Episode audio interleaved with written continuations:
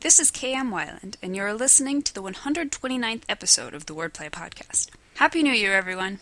This week I've been filling in calendars and schedules for the coming year. It's always kind of a weird feeling to be writing plans into all those blank white squares and knowing that soon they'll be full of all the unexpected twists and colors of real life. My writing plans for the year are focused on finishing the latest edit of my fantasy, Dreamlander, and seeing it off to publication toward the end of the year. I've also got some ideas for internet workshops connected to wordplay running around in my head. As soon as I clear up a few other odds and ends, that's first on my list of big projects for 2012. Can't wait.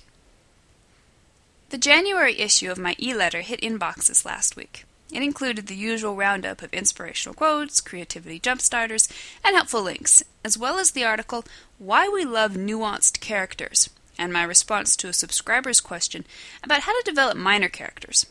If you're not receiving the e-letter and would like to, you can sign up for my mailing list on my website at kmweiland, that's W-E-I-L-A-N-D dot com slash mailing dash list dot php.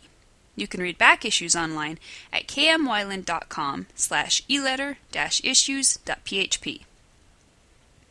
Are you choosing the right words for your story's tone? The latest post in the video series on my blog shows how fantasy authors Margaret Weis and Tracy Hickman created unique characters through their word choices in Dragonwing. You can watch the video on my blog at wordplay-kmweiland.blogspot.com. New videos are posted every Wednesday. And now I hope you'll enjoy this week's podcast 12 Writing Resolutions for the 12 Months of 2012. How many times have you made a list of resolutions in January only to have misplaced them, forgotten about them, or just plain given up on them before the month was out? This year, instead of making a complete list of writing resolutions for the whole year, try implementing one new resolution every month. Following are 12, one for each month. In January, I resolved to schedule a regular writing time. The more regularly we write, the easier it gets to churn out words and the better those words become. Make a point of scheduling a regular writing time, whether it's 4 hours 7 days a week or 15 minutes 5 days a week. In February, I resolved to create a roadmap to publication. Reaching publication, whether it's traditionally or independently, takes time. Start planning your course of action this month. Figure out what obstacles lay between you and your goal and plan how you can overcome them one by one. In March, I resolved to stop procrastinating. Procrastination is one of the writer's most formidable enemies. This month, make a point of not allowing yourself to waste any of your scheduled writing time doing anything off point, including visiting the fridge, clipping your hangnails, or checking your email. In April, I resolved to edit an old story. Pull your last story out of the closet and go over it with the old red pin. Stories are never finished, just abandoned.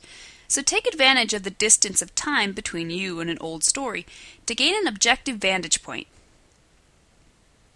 In May, I resolved to send my story out for critique. Try to always have something in the hands of a reader who can give you constructive feedback. Cultivate partnerships with other writers with whom you can trade edits or bite the bullet and hire a professional editor to help you put that professional polish on your story. In June, I resolved to enforce my writing time. This is the month to stop letting others run all over you in your writing time. Kindly, but firmly, let others know that your writing time is not to be interfered with. Even more important, refuse to let yourself feel guilty for making your writing a priority. In July, I resolved to Streamline my writing process. Take a hard look at your daily writing routine and your writing process as a whole. What could you do to streamline it? What new methods could you try? What current habits are dead weight that can be safely jettisoned? In August, I resolved to fact check my story. Go through your story and make note of every single fact, no matter how small, that there's even the slightest chance you could have gotten wrong. Then double check them. In September, I resolved to do one thing to build my author's platform.